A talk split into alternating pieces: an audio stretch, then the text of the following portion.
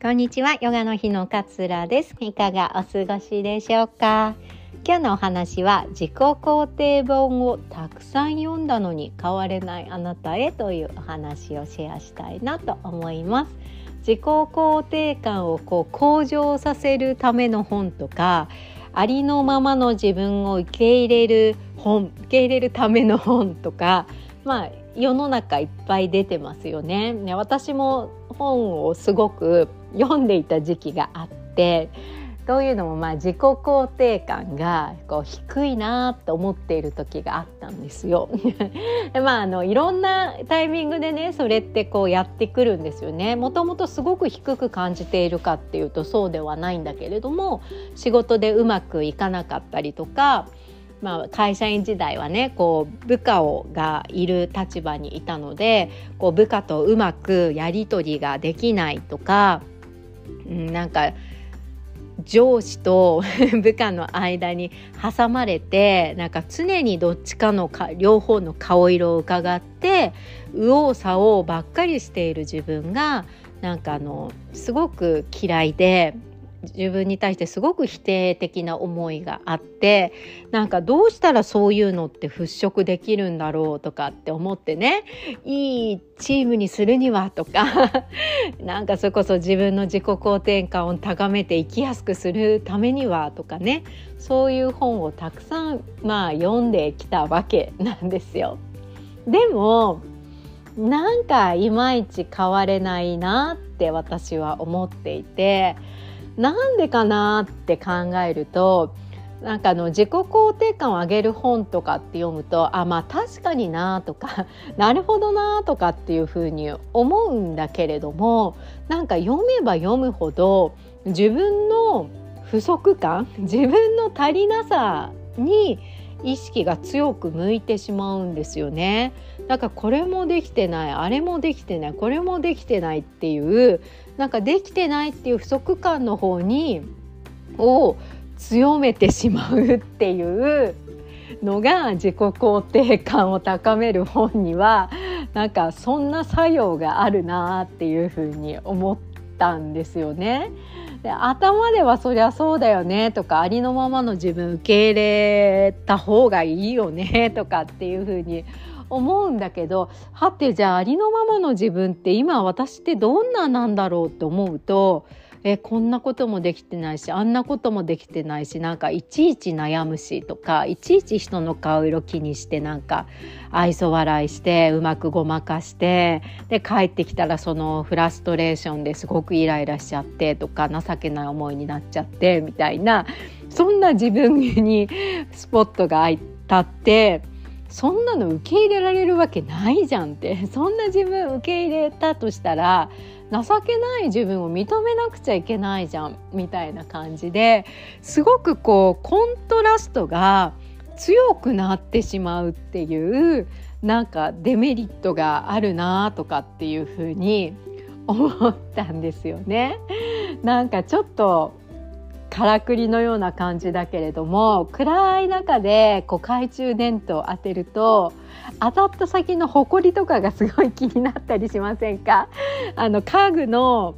なんかあの奥の方にスポットライト当てるとうわ埃溜まってんじゃんとかあなんか落ちてんじゃんとかって言ってそこにすごくこうフォーカスが当たっちゃうみたいなことがあるんですよね。面白いながら。だから良くなろうと思って読む本なのに良くない方の自分にすごくこうスポットが当たってなんか苦しくなっちゃうみたいなことが起こるのがこの 本の特徴っていうかあのねそういう部分があるななんていうふうに思って是非ねあの自己肯定感高める本読んで苦しくなったら読むのやめてくださいっていうことをこうおすすめしたいなっていうふうに思います。だって嫌な自分にフォーカスが当たったところでその思考がねダメだなこんなこともできてないなとかって思う思考があなたの自己肯定感を高めてくれるような行動を起こしてくれるかっていうと多分もっと負の方にネガティブなループの方にはまってしまうと思うんですよね。だからこそこうありのままを自分を認めようとかっていう時にはやっぱり思考のうんリセットっていうんですかねが必要なんだと思うんですよ。ありのままの自分情けないじゃんとかダメな自分じゃんとかこんな自分受け入れたら何一つ進化しないじゃんとかっていうふうに思う思考ではなくてありのままの自分を見たとしたら頑張ってるなーっていう方の思考に意識が向いてもらいたいんですよね。どうして頑張ってるって思えないんでしょうかっていうところなんですよ。だって毎日ねあのいろんな状況があると思いますけど毎日働いていることとか毎日子育てをしているとかね毎日子供の送り迎えをしているとか 毎日宿題の面倒を見てるそれ全部私ですけど 毎日サボらずにこう家事をしていることとかってそれって頑張ってませんか？普通に考えて。頑張らないで毎日それをやり続けるって。できないと思うんですよだからこそ頑張ってるよねっていうふうに思考を変化させていく思考の選択を変えていくことがすごく必要なんですよね。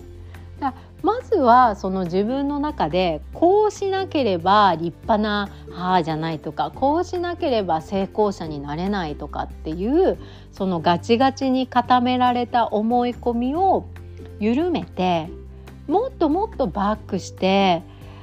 視野を広くして見てみたのであればめちゃくちゃ頑張ってるんですよ1日24時間しかなくてねそのうち78時間は寝てるとしたら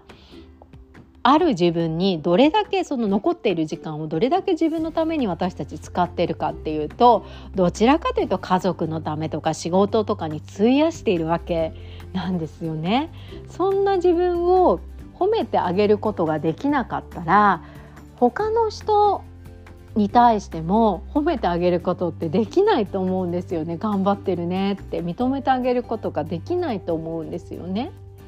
だからこそ自分がご機嫌でいられるように自分のその思考をこう柔軟に柔軟にほぐしてってあげることが何よりも大切なんですよね。だからこの思考を切り替える必要がすごくある中でどうやったら自分がこう楽になるんだろうとかどうやったら自分頑張ってるって思えるのかなとかっていう方に、えー、意識を向けてあげる方がいいと思うんですよね。でなんか本のことをこう鵜呑みにするんじゃなくてねなんか本にはこう書いてあるけれどももしかしたらでもこういう考えもあるよねみたいな感じでこう鵜呑みにしちゃうと全部全部やらなければならないできない自分みたいな風に目が向いちゃうけれどもこのぐらいできてたらまあいいって思えるよねとかね。こういうふうに考えるのもありだよね。みたいな。ありのままの自分受け入れる。100%できないけれども今日私は今日なりに自分のベストを尽くしたっていうふうに思えることができたのであれば足りてないこともあるけれども今日一日は今日できるなりの自分の中でベストを尽くせたみたいな風なありのままを受け入れることができたら少し変わるのかなとかっていう風に自分がこう楽になれる思考自分がご機嫌でいられるような思考みたいなのを、えー、に選択肢を広げていくことが何よりも大切なのではないかななんていうふうに思いました。だから自己肯定感高めるような本を読んでるのに何一つ買われてない私ってダメだなってもし思っている方がいたらダメじゃないです 自己肯定感高める方法はスポットライトがパーって当たってその当たってない自分の方に意識が向きやすくなってしまうっていうなんかこう